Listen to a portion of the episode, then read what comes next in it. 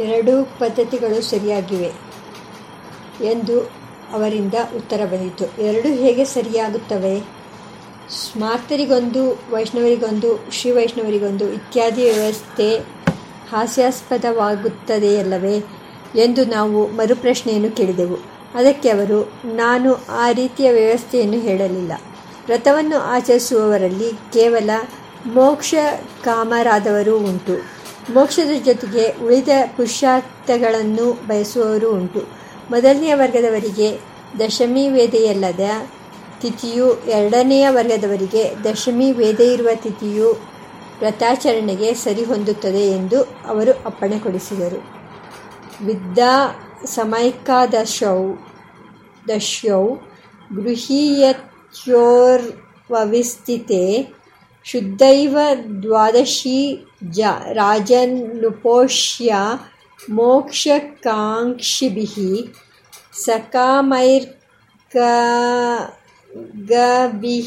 ಗಹಿಭಿ ಪೂರ್ವವಿದ್ಯಾಪೀತಿ ವಿನಿಶ್ಚಯ ಎಂದು ಇದೇ ಅಭಿಪ್ರಾಯವನ್ನು ಹೇಳುವ ಶಾಸ್ತ್ರವಚನಗಳು ಅನೇಕ ದಿನಗಳ ನಂತರ ನಮ್ಮ ಗಮನಕ್ಕೆ ಬಂದವು. ಒಟ್ಟಿನಲ್ಲಿ ದಶಮಿ ವೇದೆಯುಳ್ಳ ತಿಥಿ ವೇದೆಯಿಲ್ಲದ ತಿಥಿ ಎರಡೂ ಏಕಾದಶಿ ವ್ರತಾಚರಣೆಗೆ ಯೋಗ್ಯವಾಗಿವೆ. ವ್ರತವನ್ನಾಚರಿಸುವವರು ಅಪೇಕ್ಷಿಸುವ ಪುರುಷಾರ್ಥಗಳಿಗೆ ಅನುಗುಣವಾಗಿ ಆ ದಿನಗಳ ವ್ಯವಸ್ಥೆ ಎಂಬ ನಿರ್ಣಯವನ್ನು ಇಲ್ಲಿ ನಾವು ಮಂಡಿಸುತ್ತೇವೆ. ಏಕಾದಶಿ ವ್ರತವನ್ನು ಆಚರಿಸಲು ಅಧಿಕಾರಿಗಳು ಯಾರು? ಏಕಾದಶಿಯು ವಿಷ್ಣುಪರವಾದ ವ್ರತವಾದ್ದರಿಂದ ಇದನ್ನು ವೈಷ್ಣವರು ಮಾತ್ರ ಆಚರಿಸಬೇಕು. ಶೈವ, ಸೌರ ಮುಂತಾದ ಮತಪಂಥದವರು ಇದನ್ನು ಆಚರಿಸಬೇಕಾಗಿಲ್ಲ ಎಂದು ಕೆಲವರು ಹೇಳುತ್ತಾರೆ. ಇದು ಸರಿಯಲ್ಲ. ಏಕೆಂದರೆ ಇದು ವಿಷ್ಣು ದೇವತಾ ಪ್ರಧಾನವಾದ ವ್ರತವಾಗಿ ಹರಿದಿನ ಎಂದು ಕರೆಯಲ್ಪಟ್ಟಿದ್ದರೂ ಪರಂಜ್ಯೋತಿಯ ಧ್ಯಾನಕ್ಕೆ ಅನುಗುಣವಾದ ಕಾಲಧರ್ಮವನ್ನು ಹೊಂದಿರುವುದರಿಂದ ಎಲ್ಲ ಮತಪಂಥಗಳ ಶ್ರೇಯಸ್ಸಾಧಕರಿಗೂ ಈ ವ್ರತಾಚರಣೆಯಿಂದ ಲಾಭ ಉಂಟು ಶಿವರಾತ್ರಿಯು ಪ್ರಧಾನವಾಗಿ ಶಿವರವಾಗಿದ್ದರೂ ಅದು ವೈಷ್ಣವರಿಗೂ ಆಚರಿಸಲು ಯೋಗ್ಯವಾದುದೆಂದು ಶಾಸ್ತ್ರಗಳು ಹೇಳುತ್ತವೆ. ಶೈವೋ ವಾ ವೈಷ್ಣವೋ ವಾಪಿ ಯೋ ವಾ ಸ್ಯಾದನ್ಯ ಪೂಜಕಃ ಸರ್ವ ಪೂಜಾಫಲಂ ಹಂತಿ ಶಿವರಾತ್ರ ಬಹಿರ್ಮುಖಃ. ಏಕಾದಶಿಯ ವಿಷಯದಲ್ಲೂ ಇದೇ ಆಶಯವನ್ನೇ ಶಾಸ್ತ್ರಗಳು ಘೋಷಣೆ ಮಾಡುತ್ತವೆ. ವೈಷ್ಣವೋ ವಾತ ಶೈವೋ ವಾ ಕುರ್ಯಾದೇಕಾದಶಿ ವ್ರತಂ ವೈಷ್ಣವೋ ವಾತ ಶೈವೋ ವಾ ಸೌರೋಪ್ಯೇತತ್ಸಮಾಚರೆಯೇತ್ ಮಾಚರೇತ್ ಏಕಾದಶಿ ವ್ರತವು ನಿತ್ಯವೇ ಅಥವಾ ಕಾಮ್ಯವೇ ಎಂದರೆ ಏಕಾದಶಿ ವ್ರತವು ಆಚರಿಸದಿದ್ದರೆ ಮಹಾದೋಷವನ್ನು ಶಾಸ್ತ್ರಗಳು ಹೇಳುತ್ತವೆ. ಏಕಾದಶ್ಯಾನ್ನಮ ನ ಕಾಮಸ್ಯ ನಿಷ್ಕೃತಿ ಕ್ವಾಪಿ ನೋದಿತ ನ ಭೋಕ್ತವ್ಯಂ ನ ಭೋಕ್ತವ್ಯಂ ಸಂಪ್ರಾಪ್ತೆ ಹರಿವಾಸರೆ. ಆದ್ದರಿಂದ ಇದು ನಿತ್ಯವ್ರತ ಹಾಗೆಯೇ ಐಹಿಕ ಭೋಗಗಳನ್ನು, ಸಂತಾನ ಭಾಗ್ಯವನ್ನು, ಸಂಪತ್ತನ್ನು, ಮುಕ್ತಿಯನ್ನು ಎಲ್ಲವನ್ನೂ ಬಯಸುವವನು ಕೂಡ ಇದನ್ನು ಆಚರಿಸಬಹುದು ಎಂದು ಶಾಸ್ತ್ರಗಳು ಹೇಳುವುದರಿಂದ ಇದು ಕಾಮ್ಯವೂ ಆಗುತ್ತದೆ. ಯ ಇಚ್ಛೆ ವಿಷ್ಣು ಸಾಯುಜ್ಯಂ ಸುತಾನ್ನಂ ಪದಮಾನ್ ಮಾನೃತಂ ಆತ್ಮನಃ ಏಕಾದಶ್ಯಾಂ ನ ಭುಂಜೀತ ಪಕ್ಷಯೋರುಭಯೋರಪಿ ಯ ಇಚ್ಛೇದ್ವಿಷ್ಣು ಸಾಯುಜ್ಯಂ ಶ್ರಿಯಂ ಸಂತತಿಮಾತ್ಮನಃ ಏಕಾದಶ್ಯಾಮುಪವಸೇತ್ ಪಕ್ಷಯೋರುಭಯೋರಪಿ ಉಪವಾಸ ವ್ರತಕ್ಕೆ ಅಪವಾದಗಳು. ಏಕಾದಶಿಯ ದಿವಸ ಉಪವಾಸವನ್ನು ಮಾಡಲೇಬೇಕು. ಮಾಡದಿದ್ದರೆ ಮಹಾಪಾತಕ ಎಂದು ವಿಧಾನ ಮಾಡುವ ಶಾಸ್ತ್ರವಾಕ್ಯಗಳನ್ನು ಗಮನಿಸಿ ಆಯಿತು ಆದರೆ ಕೆಲವು ಏಕಾದಶಿಗಳಲ್ಲಿ ಕೆಲವರು ಉಪವಾಸವನ್ನು ಮಾಡಬೇಕಾಗಿಲ್ಲ. ಕೆಲವರು ಮಾಡಕೂಡದು ಎಂದು ಹೇಳುವ ಶಾಸ್ತ್ರವಾಕ್ಯಗಳು ಉಂಟು. ಎರಡು ಪಕ್ಷಗಳಲ್ಲಿ ಬರುವ ಏಕಾದಶಿಗಳಲ್ಲೂ ಉಪವಾಸ ಮಾಡಲೇಬೇಕೆಂಬ ನಿಯಮವು ಗೃಹಸ್ಥರಲ್ಲದವರಿಗೆ ಮಾತ್ರ ಅನ್ವಯಿಸುತ್ತದೆ. ಗೃಹಸ್ಥರು ಶುಕ್ಲ ಪಕ್ಷದ ಏಕಾದಶಿಗಳಲ್ಲಿ ಮಾತ್ರ ಉಪವಾಸ ಮಾಡಬೇಕು ಎಂದು ಅಭಿಪ್ರಾಯವನ್ನು ಕೆಲವು ಪ್ರಮಾಣ ವಾಕ್ಯಗಳು ತಿಳಿಸುತ್ತವೆ. ಉದಾಹರಣೆಗೆ ಏಕಾದಶ್ಯಾಂ ನ ಭುಂಜೀತ ವಯಸ್ತಯತಿ ಧರ್ಮೋಯಂ ಶುಕ್ಲಾಮೇವ ಸದಾಗೃಹಿ. ಎರಡು ಪಕ್ಷಗಳ ಏಕಾದಶಿಗಳಲ್ಲೂ ಭೋಜನ ಮಾಡಬಾರದು ಎಂಬ ನಿಯಮವು ವಾನಪ್ರಸ್ಥರಿಗೆ ಮತ್ತು ಯತಿಗಳಿಗೆ ಮಾತ್ರ ಅನ್ವಯಿಸುತ್ತದೆ. ಗೃಹಸ್ಥರು ಶುಕ್ಲ ಪಕ್ಷದ ಏಕಾದಶಿಯಲ್ಲಿ ಮಾತ್ರ ಉಪವಾಸ ಮಾಡಬೇಕು ಎಂದು ದೇವಲ ಸ್ಮೃತಿ ಹೇಳುತ್ತದೆ. ಶಯನಿ ಏಕಾದಶಿ ಮತ್ತು ಬೋಧಿನಿ ಏಕಾದಶಿಗಳ ನಡುವೆ ಬರುವ ಕೃಷ್ಣ ಪಕ್ಷಗಳ ಏಕಾದಶಿಗಳಲ್ಲಿ ಮಾತ್ರ ಗೃಹಸ್ಥನು ಉಪವಾಸ ಮಾಡಬೇಕು. ಉಳಿದ ಕೃಷ್ಣ ಪಕ್ಷಗಳ ಏಕಾದಶಿಗಳಲ್ಲಿ ಅವನು ಉಪವಾಸ ಮಾಡಬಾರದು ಎಂದು ಪದ್ಮಪುರಾಣ ಮತ್ತು ಬ್ರಹ್ಮವೈವರ್ತ ಪುರಾಣಗಳು ಹೇಳುತ್ತವೆ. ಶಯನಿ ಬೋಧಿನಿ ಮಧ್ಯೆ ಯಾ ಕೃಷ್ಣ್ಯೈಕಾದಶಿ ಭವೇತ್ ಸೈವೋಪೋಷ್ಯ ಗೃಹಸ್ಥೇನ, ನಾನ್ಯಾ ಕೃಷ್ಣ ಕದಾಚನ. ಬ್ರಹ್ಮಚರ್ಯದಲ್ಲಿರುವವನು ಮತ್ತು ವಿಧವೆಯು ಎರಡೂ ಪಕ್ಷಗಳ ಏಕಾದಶಿಗಳಲ್ಲೂ ಉಪವಾಸ ಮಾಡಬೇಕು. ಗೃಹಸ್ಥನಾದರೋ ಶುಕ್ಲ ಪಕ್ಷದ ಏಕಾದಶಿಯಲ್ಲಿ ಮಾತ್ರವೇ ಉಪವಾಸ ಮಾಡಬೇಕು. ಏಕಾದಶ್ಯಾಂ ನ ಭುಂಜೀತ ಪಕ್ಷಯೋರುಭಯೋರಪಿ ಬ್ರಹ್ಮಚಾರಿ ಚ ನಾರಿ ಚ ಶುಕ್ಲಾಮೇವ ಸದಾಗೃಹಿ ಎನ್ನುತ್ತದೆ ಭವಿಷ್ಯೋತ್ತರ ಪುರಾಣ. ಸುಮಂಗಲಿಯಾದ ಶ್ರೀಯು ಗೃಹಸ್ಥನಂತೆ ಶುಕ್ಲ ಪಕ್ಷದ ಏಕಾದಶಿಯಂದು ಮಾತ್ರ ಉಪವಾಸ ಮಾಡಬೇಕು. ಏವಂ ಚ ಸದವಾಯ ಗೃಹಸ್ಥವತ್ ಶುಕ್ಲಾಯಾಮೇವಾಧಿಕಾರ. ಪುತ್ರವಂತನಾದ ಗೃಹಸ್ಥನು ಸಂಕ್ರಾಂತಿ ಕೃಷ್ಣೈಕಾದಶಿ ಮತ್ತು ಚಂದ್ರಸೂರ್ಯ ಗ್ರಹಣಗಳಲ್ಲೂ ಉಪವಾಸ ಮಾಡಬಾರದು. ಸಂಕ್ರಾಂತ್ಯಾಮುಪವಾಸಂ ಚ ವಾಸರೆ. ಚಂದ್ರಸೂರ್ಯಗೃಹೇ ಶೈವ ನ ಕುರ್ಯಾತ್ ಪುತ್ರವಾನ್ ಗೃಹಿ ಎಂಬ ನಾರದೀಯ ವಚನವೂ ಇದೆ. ಈ ವಾಕ್ಯಗಳೆಲ್ಲವೂ ವೈಷ್ಣವರಲ್ಲದವರಿಗೆ ಅನ್ವಯಿಸುತ್ತದೆ. ವೈಷ್ಣವರಾದರೂ ಎರಡು ಪಕ್ಷದ ಏಕಾದಶಿಗಳಲ್ಲೂ ಉಪವಾಸ ಮಾಡಲೇಬೇಕು. ಶುಕ್ಲಾಮೇವತು ಕುರ್ವಾಂತಿ ಗೃಹಿಣೋ ವೈಷ್ಣವೇತರಾಹ ನ ಕೃಷ್ಣಾಲಂಘನೆ ದೋಷಸ್ತೇಷಾಂ ವೇದೇಶು ನಾರದ ಯಥಾ ಶುಕ್ಲ ತಥಾ ಕೃಷ್ಣ ಯಥಾ ಕೃಷ್ಣ ತಥೇತರ ತುಲ್ಯೈ ತೇ ಮನ್ಯತೆ ಯಸ್ತು ಸ ವೈ ವೈಷ್ಣವ ಉಚ್ಯತೆ ಎಂಟು ವರ್ಷಗಳಿಗೆ ಕಡಿಮೆ ವಯಸ್ಸಿನವರು ಮತ್ತು ಎಂಬತ್ತು ವರ್ಷ ಮೀರಿದವರು ಉಪವಾಸ ಮಾಡಬೇಕಾಗಿಲ್ಲ ಎಂಬ ಅಭಿಪ್ರಾಯವನ್ನು ಶಾಸ್ತ್ರಗಳಲ್ಲಿ ನೋಡುತ್ತೇವೆ. ಅಷ್ಟವರ್ಷಾಧಿಕೋ ಮರ್ತ್ಯೋ ಕೃಷಿ ತಿನ್ಯೋನವತ್ಸರ ಏಕಾದಶ್ಯಾಮುಪವಸೇತ್ ಪಕ್ಷಯೋರುಭಯೋರಪಿ. ಪೂರ್ಣವಾಗಿ ಉಪವಾಸ ಮಾಡಲಾಗದವರಿಗೆ ರಿಯಾಯಿತಿ. ಪೂರ್ಣವಾಗಿ ಉಪವಾಸವನ್ನು ಮಾಡಲಾಗದ ಅಶಕ್ತರ ವಿಷಯದಲ್ಲಿ ಶಾಸ್ತ್ರಗಳು ಆ ನಿಯಮವನ್ನು ಸಡಿಲಗೊಳಿಸಿ ಅನುಕಲ್ಪವನ್ನು ಹೇಳುತ್ತವೆ. ಏಕಾದಶಿಯ ದಿವಸ ಅನ್ನವನ್ನು ಸೇವಿಸಲೇಬಾರದು. ಆದರೆ ಗೆಡ್ಡೆ ಗೆಣಸುಗಳನ್ನು, ಹಣ್ಣು ಹಾಲು ನೀರುಗಳನ್ನು ಸೇವಿಸಬಹುದು. ಮೂಲಂ ಫಲಂ ಪಯಸ್ತೋಯಂ ಉಪಭೋಜ್ಯಂ ಮುನೀಶ್ವರೈ.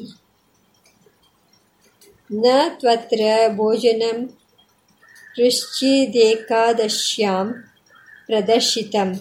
ಅಂದು ಪೂರ್ಣ ಉಪವಾಸ ಮಾಡಲಾಗದವರು ರಾತ್ರಿಯಲ್ಲಿ ಮಾತ್ರ ಉಪವಾಸ ಮಾಡಬಹುದು.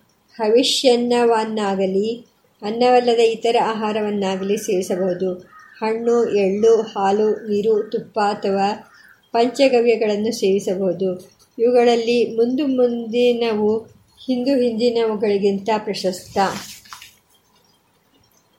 ನಕ್ತಂ ಹರಿಷ್ಯಾನ್ನಮನೌದನಂ ವಾ ಫಲಂ ತಿಲಾಹ ಕ್ಷೀರಮತಾಂಬು ಚಾಜ್ಯಂ ಯತ್ ಪಂಚಗವ್ಯಂ ಯದಿ वायुः ಪ್ರಶಸ್ತಮತ್ರೋತ್ತರಮುತ್ತರಂ ಚ.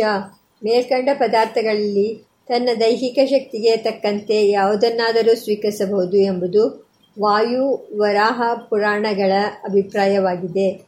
ಏಕಾದಶಿಯ ದಿವಸ ಉಪವಾಸ ಮಾಡಲು ಅಶಕ್ತರಾಗಿರುವವರು ಮತ್ತು ಎಂಬತ್ತು ವರ್ಷಗಳಿಗಿಂತಲೂ ಹೆಚ್ಚು ವಯಸ್ಸಿನವರು ಏಕ ಭುಕ್ತವೇ ಮುಂತಾದ ಕಲ್ಪಗಳನ್ನು ಆಶ್ರಯಿಸಬಹುದು. ಏಕಭುಕ್ತ ಎಂದರೆ ಒಂದು ವೇಳೆ ಮಾತ್ರ ಭೋಜನ ಮಾಡುವುದು. ಉಪವಾಸೆ ತ್ವಶಕ್ತಾನಾಂ ಅಶೀತೇರೋದ್ವಜೀವಿನಾಂ ಏಕಭುಕ್ತಾದಿಕಂ ಕಾರ್ಯಮಾಹ ಬೌದ್ಧಾಯನೋ ಮುನಿ ಎಂಬ ಬೋಧಾಯನರ ಅಭಿಪ್ರಾಯವನ್ನು ಹೇಮಾದ್ರಿಯು ಉದ್ಧರಿಸುತ್ತದೆ. ಮತ್ಸ್ಯ ಪುರಾಣವು ಇದೇ ರೀತಿಯ ಅಭಿಪ್ರಾಯವನ್ನು ಹೇಳುತ್ತದೆ. ಹಾಗೆ ಅಶಕ್ತರಾದವರು ಮಧ್ಯಾಹ್ನ ಉಪವಾಸವಿದ್ದು ರಾತ್ರಿಯಲ್ಲಿ ಮಾತ್ರ ಭೋಜನ ಮಾಡಬಹುದು. ಅವರಿಗೆ ಅನಾರೋಗ್ಯವಾಗಿದ್ದರೆ ಅವರ ಪುತ್ರ, ಶಿಷ್ಯ ಮುಂತಾದವರು ಅವರ ಪರವಾಗಿ ಉಪವಾಸವನ್ನು ಮಾಡಿ ಉಪವಾಸದ ಫಲವನ್ನು ಅವರಿಗೆ ದಾನ ಮಾಡಬಹುದು ಎಂಬ ಹೇಳಿಕೆಯನ್ನು ಅಲ್ಲಿ ನೋಡುತ್ತೇವೆ. ಭೋಜನ ಮಿಷ್ಯತೆ ಅಸಾಮರ್ಥ್ಯೆ ಶರೀರಸ್ಯ ಪುತ್ರಾದೀನಾ ನ್ಯಾರಯೇದ್ವತಂ ಏಕಭುಕ್ತ ಎಂದರೆ ಒಂದು ವೇಳೆ ಮಾತ್ರ ಮಧ್ಯಾಹ್ನವಾದ ನಂತರ ಸಾಯಂಕಾಲ ವೇಳೆಗೆ ಹದಿಮೂರರಿಂದ ಹದಿನೆಂಟನೆಯ ಗಟಿ ಕಾಲದೊಳಗೆ ಭೋಜನ ಮಾಡುವುದು. ನಕ್ತಂ ಎಂದರೆ ರಾತ್ರಿಯಲ್ಲಿ ನಕ್ಷತ್ರಗಳು ಕಾಣಿಸಿಕೊಂಡ ನಂತರ ಭೋಜನ ಮಾಡುವುದು. ಅಯಾಚಿತ ಎಂದರೆ ಪ್ರಾರ್ಥನೆ ಮಾಡದೆ ತಾನಾಗಿಯೇ ಒದಗುವ ಆಹಾರವನ್ನು ಸ್ವೀಕರಿಸುವುದು. ಪೂರ್ಣವಾಗಿ ಉಪವಾಸ ಮಾಡಲಾರದವರು, ಅಶಕ್ತರು, ಇವುಗಳಲ್ಲಿ ಯಾವುದಾದರೂ ಒಂದನ್ನು ಆಚರಿಸಬಹುದು. ಇವುಗಳೆಲ್ಲ ಗೌಣಕಲ್ಪಗಳು. ಮುಖ್ಯ ಕಲ್ಪವನ್ನು ಆಚರಿಸಲು ಸಾಮರ್ಥ್ಯ ಇರುವವನು ಇವುಗಳನ್ನು ಆಚರಿಸುವುದು ಅಶಾಸ್ತ್ರೀಯ. ಹಾಗೆ ಆಚರಿಸುವವನು ಮೂರ್ಖ. ಅವನಿಗೆ ಪರಲೋಕದಲ್ಲಿ ವ್ರತಾಚರಣೆಯ ಫಲ ದೊರೆಯುವುದಿಲ್ಲ. ಪ್ರಭು ಪ್ರಥಮ ಕಲ್ಪಸ್ಯ ಯೋನುಕಲ್ಪೇನ ವರ್ತತೆ. ನ ಸಾಂಪರಾಯಿಕಂ ತಸ್ಯ ದುರ್ಮತ್ತೇರ್ ವಿದ್ಯತೆ ಫಲಂ ಎಂಬ ಮನುವಚನವನ್ನು ನೆನಪಿನಲ್ಲಿಡಬೇಕು. ಯಾವುದೇ ಕಲ್ಪವನ್ನಾಚರಿಸಿದರೂ ಬ್ರಹ್ಮಚರ್ಯ ಸದಾಚಾರ ಆತ್ಮಗುಣ ಸಂಪನ್ನತೆ ಭಗವಂತನ ಆರಾಧನೆ ಇವುಗಳು ಇದ್ದೇ ಇರಬೇಕು. ವ್ರತವನ್ನು ಆಚರಿಸುವ ಕ್ರಮ. ಏಕಾದಶಿ ವ್ರತವನ್ನು ಆಚರಿಸುವವರು ದಶಮಿ, ಏಕಾದಶಿ, ದ್ವಾದಶಿ ಮೂರು ದಿನಗಳು ವ್ರತವು ನಿರ್ದಿಷ್ಟವಾಗಿ ನೆರವೇರುವಂತೆ ಮಾಡಬೇಕು. ಸಂಕಲ್ಪಪೂರ್ವಕವಾಗಿ ನಾರಾಯಣನನ್ನು ಪ್ರಾರ್ಥಿಸಬೇಕು. ದಶಮಿಯ ದಿವಸವು ಏಕಭುಕ್ತವನ್ನು ಆಚರಿಸಬೇಕು. ಬ್ರಹ್ಮಚರ್ಯದಲ್ಲಿರಬೇಕು. ಕಂಚಿನ ತಟ್ಟೆಯಲ್ಲಿ ಭೋಜನ ಮಾಡಬಾರದು. ಹಗಲು ನಿದ್ರೆ ಮಾಡಬಾರದು. ಮಿತಿಮೀರಿ ಭೋಜನ, ಜಲಪಾನಗಳನ್ನು ಮಾಡಬಾರದು. ಮಾಂಸಾಹಾರವು ನಿಷಿದ್ಧ. ತಾಂಬೂಲ ಸೇವನೆ, ಜೂಜು, ಮದ್ಯಪಾನ ಅಸತ್ಯ ಭಾಷಣ ಇವುಗಳು ಕೂಡದು. ನೆಲದ ಮೇಲೆ ಹಾಸಿದ ಹಾಸಿಗೆಯ ಮೇಲೆ ಮಲಗಬೇಕು. ಏಕಾದಶಿಯ ಪ್ರಾತಃ ಕಾಲ ಎಲೆಗಳಿಂದ ದಂತಧಾವನೆ ಮಾಡಿಕೊಳ್ಳಬೇಕು. ಸ್ನಾನಾನಿಕಗಳ ನಂತರ ದರ್ಭ ಪವಿತ್ರವನ್ನು ಧರಿಸಿ ಉತ್ತರಾಭಿಮುಖವಾಗಿ ಜಲಪೂರ್ಣವಾದ ತಾಮ್ರ ಕಲಶವನ್ನು ಹಿಡಿದುಕೊಂಡು ಇಂದು ಉಪವಾಸ ಮಾಡುವೆನು ನಾಳೆಯ ದಿನ ಪಾರಣೆ ಮಾಡುವೆನು. ಇದಕ್ಕೆ ಅನುಗ್ರಹ ಮಾಡಿಯೇ ಅಚ್ಯುತ ಎಂದು ಸಂಕಲ್ಪ ಮಾಡಿ ಭಗವಂತನನ್ನು ಪ್ರಾರ್ಥಿಸಬೇಕು, ಅಥವಾ ಈ ಪ್ರಾರ್ಥನೆಯೊಡನೆ ಶ್ರೀಹರಿಗೆ ಪುಷ್ಪಾಂಜಲಿಯನ್ನು ಸಮರ್ಪಿಸಬೇಕು. ಪೂರ್ಣವಾಗಿ ಉಪವಾಸ ಮಾಡಲಾಗದವನು ತಾನು ಯಾವ ಅನುಕಲ್ಪವನ್ನು ಅನುಸರಿಸುತ್ತಾನೆಯೋ ಅದನ್ನು ಸಂಕಲ್ಪದಲ್ಲಿ ಹೇಳಿಕೊಳ್ಳಬೇಕು. ಶೈವರು ರುದ್ರಗಾಯತ್ರಿಯಿಂದ ಸಂಕಲ್ಪ ಮಾಡಬೇಕು. ಸೂರ್ಯೋಪಾಸಕರು ಪ್ರಸಿದ್ಧವಾದ ಸಾವಿತ್ರಿ ಮಂತ್ರದಿಂದ ಸಂಕಲ್ಪ ಮಾಡಬೇಕು. ಸಂಕಲ್ಪ ಮಾಡುವಾಗ ಅಷ್ಟಾಕ್ಷರ ಮಹಾಮಂತ್ರವನ್ನು ಮೂರು ಸಾರಿ ಉಚ್ಚರಿಸಬೇಕು. ಅಲಂಕೃತವಾದ ಮಂಟಪದಲ್ಲಿ ಶ್ರೀಹರಿಗೆ ಸರ್ವೋಪಚಾರಗಳನ್ನು ಸಮರ್ಪಿಸಬೇಕು. ಭಗವಂತನಿಗೆ ಜಯಕಾರವನ್ನು ಹೇಳಬೇಕು. ರಾತ್ರಿಯೆಲ್ಲ ಯಥಾಶಕ್ತಿ ಜಾಗರಣೆ ಮಾಡಿ ಭಗವಂತನ ಸ್ತುತಿ ಕೀರ್ತನೆಗಳಲ್ಲಿ ಕಾಲವನ್ನು ವಿನಿಯೋಗಿಸಬೇಕು. ಏಕಾದಶ್ಯಾಂ ನರೋಯಸ್ತು ಕೃತೆ ಜಾಗರಂ ನರಹ ಗೀತೈರ್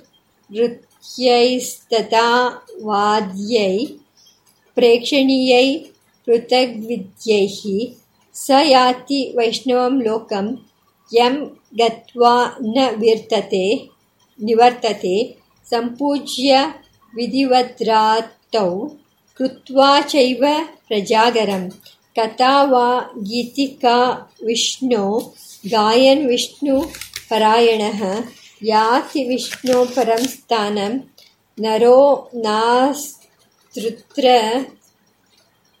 ಸಂಶಯ ಹೀಗೆ ಸಂಕಲ್ಪಪೂರ್ವಕ ಮಾಡುವುದು ಏಕಾದಶಿ ವ್ರತ ಎನಿಸುವುದು. ಸಂಕಲ್ಪವಿಲ್ಲದೆಯೂ ಉಳಿದ ನಿಯಮಗಳನ್ನು ಪಾಲಿಸಿ ಏಕಾದಶಿಯನ್ನು ಆಚರಿಸಬಹುದು. ಈ ವ್ರತದಲ್ಲಿ ಹೋಮವಿಲ್ಲ.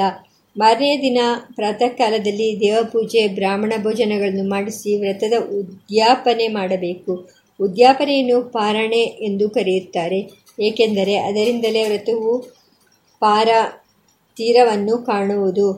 ಪಾರ ತೀರ ಕರ್ಮ ಸಮಾಪ್ತೌ.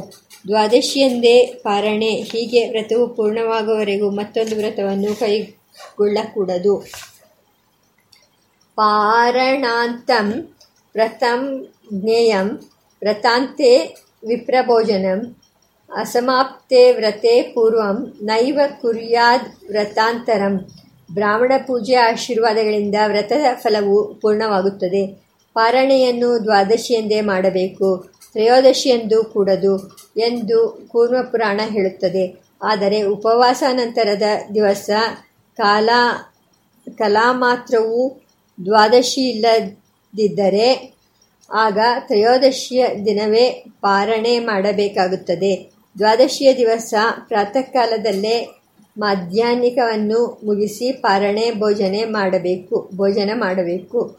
ದ್ವಾದಶಿಯ ದಿವಸವು ಏಕಭುಕ್ತ ರಾತ್ರಿ ಭೋಜನವಿಲ್ಲ. ಅಂದು ಹಗಲು, ನಿದ್ರೆ ಇತ್ಯಾದಿಗಳು ನಿಷಿದ್ಧ. ದಶಮಿ, ಏಕಾದಶಿ, ದ್ವಾದಶಿ ಮೂರು ದಿನಗಳನ್ನು ಹರಿದಿನ ಎನ್ನುತ್ತಾರೆ. ಏಕಾದಶಿ ವ್ರತವನ್ನು ಆಚರಿಸಲಾಗದವರು ಕೂಡ ದ್ವಾದಶಿಯ ದಿನ ಉಷಾ ಕಾಲದಲ್ಲಿ ಭಗವತ್ ಪೂಜೆ ಮಾಡಿ ಪ್ರಾತಃ ಕಾಲದಲ್ಲಿ ಪಾರಣೆ ಮಾಡಬೇಕು. ಏಕೆಂದರೆ ದ್ವಾದಶಿಯು ಏಕಾದಶಿಯಂತೆ ಸ್ವತಂತ್ರವಾಗಿಯೇ ಭಗವತ್ ಪ್ರೀತಿಕರವಾದ ಪ್ರಶಸ್ತ ತಿಥಿ ಮತ್ತು ವ್ರತ ದಿವಸ. ಸಕಾಲದಲ್ಲಿ ಭೋಜನ ಪಾರಣೆ ಮಾಡಲಾಗದಿದ್ದರೆ ಜಲಪಾರಣೆಯನ್ನಾದರೂ ಮಾಡಬೇಕು. ಹೀಗೆ ನೀರನ್ನು ವಿಧಿಪೂರ್ವಕವಾಗಿ ಪಾನ ಮಾಡಿದರೆ ಅದು ಭೋಜನ ಉಪವಾಸ ಎರಡರ ಫಲವನ್ನು ಕೊಡುವುದು. ಯದಪೋಷ್ಣಾತಿ ತನ್ಯೈವಾಶಿತಂ ನೈವಾನಶಿತಂ.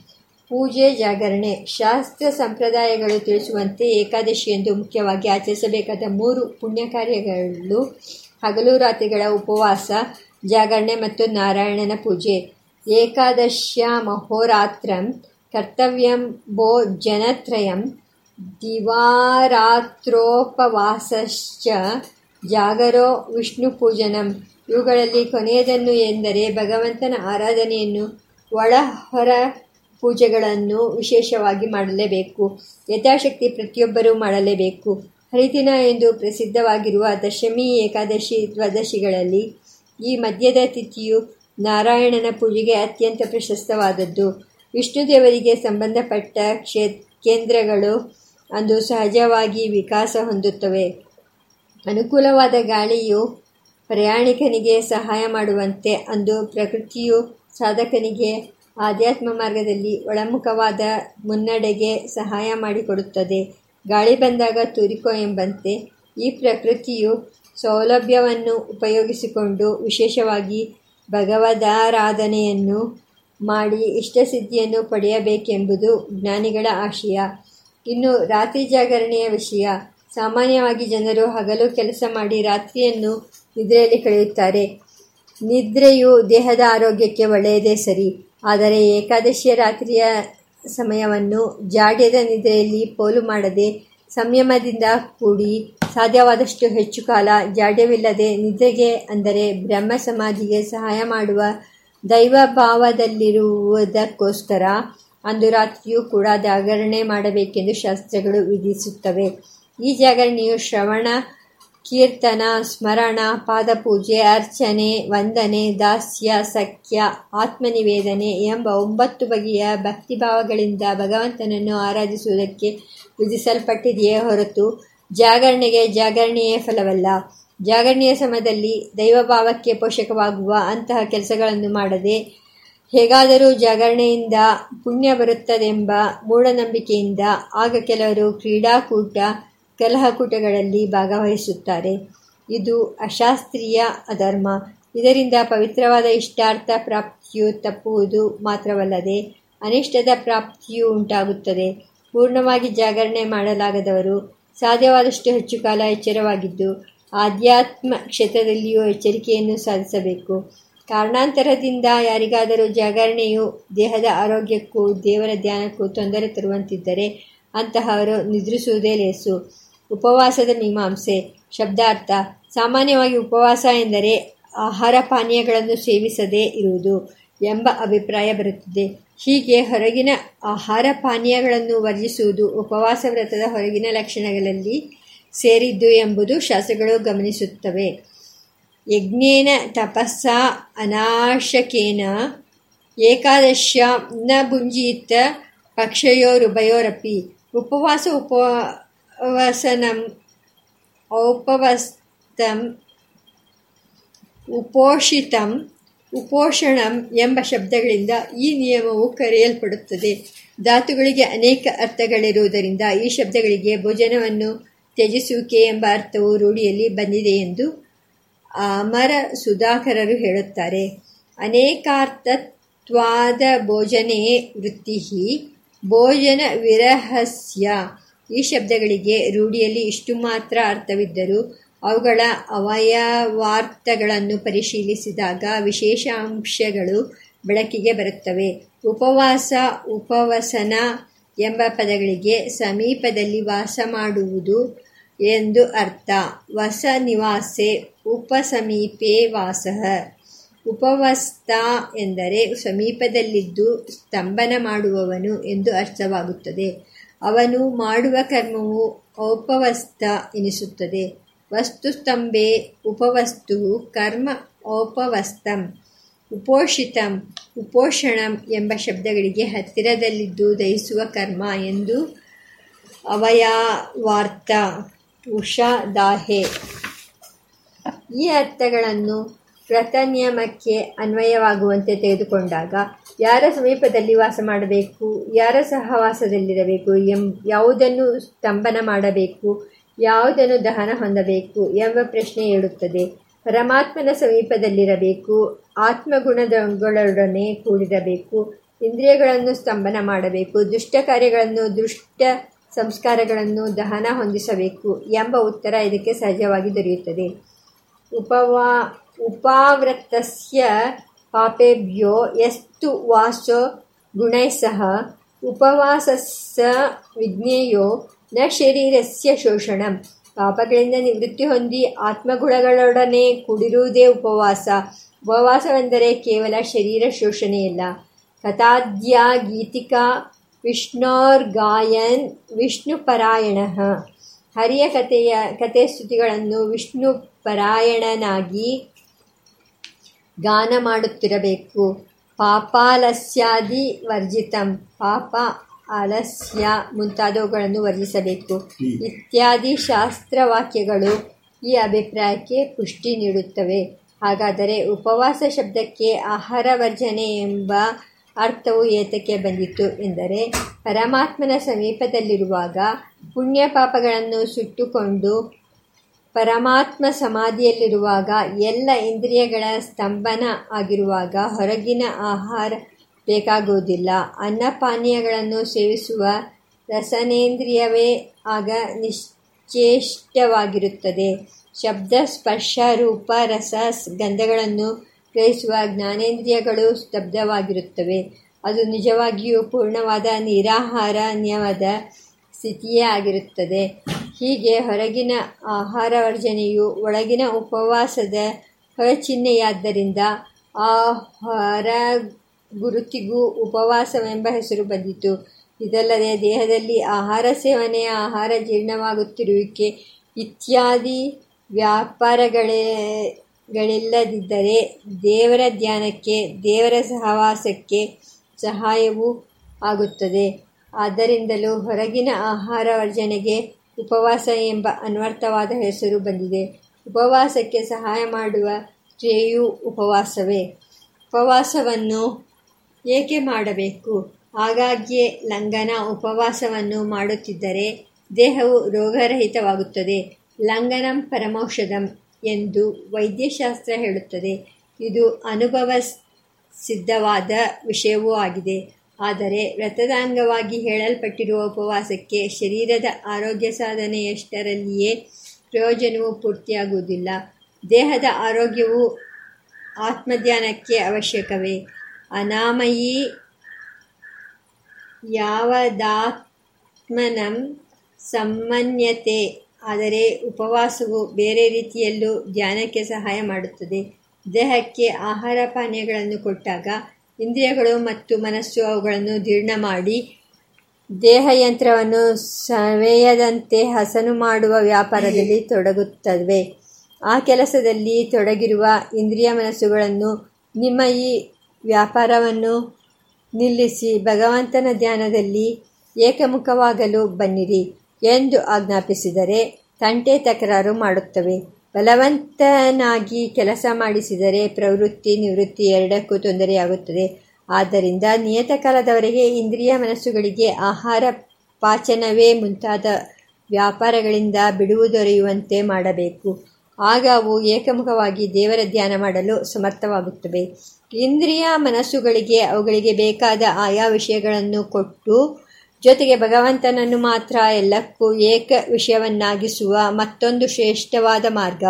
ಉದಾಹರಣೆಗೆ, ನಾಲಗೆಗೆ ಮಾತನಾಡುವುದು ವಿಷಯ, ಕಿವಿಗೆ ಕೇಳುವುದು ವಿಷಯ, ಅವುಗಳಿಗೆ ಕ್ರಮವಾಗಿ ಭಗವಂತನ ಗುಣಕೀರ್ತನೆ ಮಾಡು, ಭಗವಂತನ ಕಥೆಗಳನ್ನು ಕೇಳು ಎಂದು ನಿರ್ದೇಶನ ಮಾಡಿ ನಿರ್ ಆ ಕೆಲಸಗಳನ್ನು ಮಾಡಿಸುವುದರಿಂದಲೂ ಭಗವಂತನ ಸಹವಾಸ ಉಂಟಾಗುತ್ತದೆ. ದೇಹವು ಆಹಾರವಿಲ್ಲದೆ ಲಘುವಾಗಿದ್ದರೆ ಈ ಇಂದ್ರಿಯ ವಿನಿಯೋಗ ಸೇವಾರೂಪವಾದ ಉಪವಾಸಕ್ಕೂ ಸಹಾಯವಾಗುತ್ತದೆ. ಏಕಾದಶಿ ಉಪವಾಸದ ತತ್ವವು ಆಧ್ಯಾತ್ಮಿಕವಾದುದು, ಅದು ಒಂದು ಮಾನಸಿಕ ಶಿಸ್ತು. ಮನಪೂರ್ವಕವಾಗಿ ಉತ್ಸಾಹ ಸಂತೋಷಗಳಿಂದ ಮಾಡುವ ಉಪವಾಸವು ಮನುಷ್ಯನ ಮನಸ್ಸಿನಿಂದ ಪಾಶವಿಕ ಭಾವನೆಗಳನ್ನು ತೊಲಗಿಸಿ ಅದು ಭಗವಂತನ ಅನುಗ್ರಹವನ್ನು ಸ್ವೀಕರಿಸಲು ಸಮರ್ಥವಾಗುವಂತೆ ಮಾಡುತ್ತದೆ. ಎಂದು ಪಿ ವಿ ಕಾಣೆ ಎಂಬ ವಿಮರ್ಶಕರು ಹೇಳುತ್ತಾರೆ, ಆ ಪ್ರಯೋಜನವು ಹೇಗೆ ಉಂಟಾಗುತ್ತದೆ ಎಂಬುದರ ಬಗ್ಗೆ ಅವರು ವಿವರಣೆಯನ್ನು ನೀಡಿಲ್ಲ, ಆದರೆ ಉಪವಾಸವನ್ನು ಉತ್ಸಾಹದಿಂದ ಮಾಡಬೇಕು ಎಂದು ಅವರು ಗಮನಿಸಿರುವುದು ಶ್ಲಾಘನೀಯ.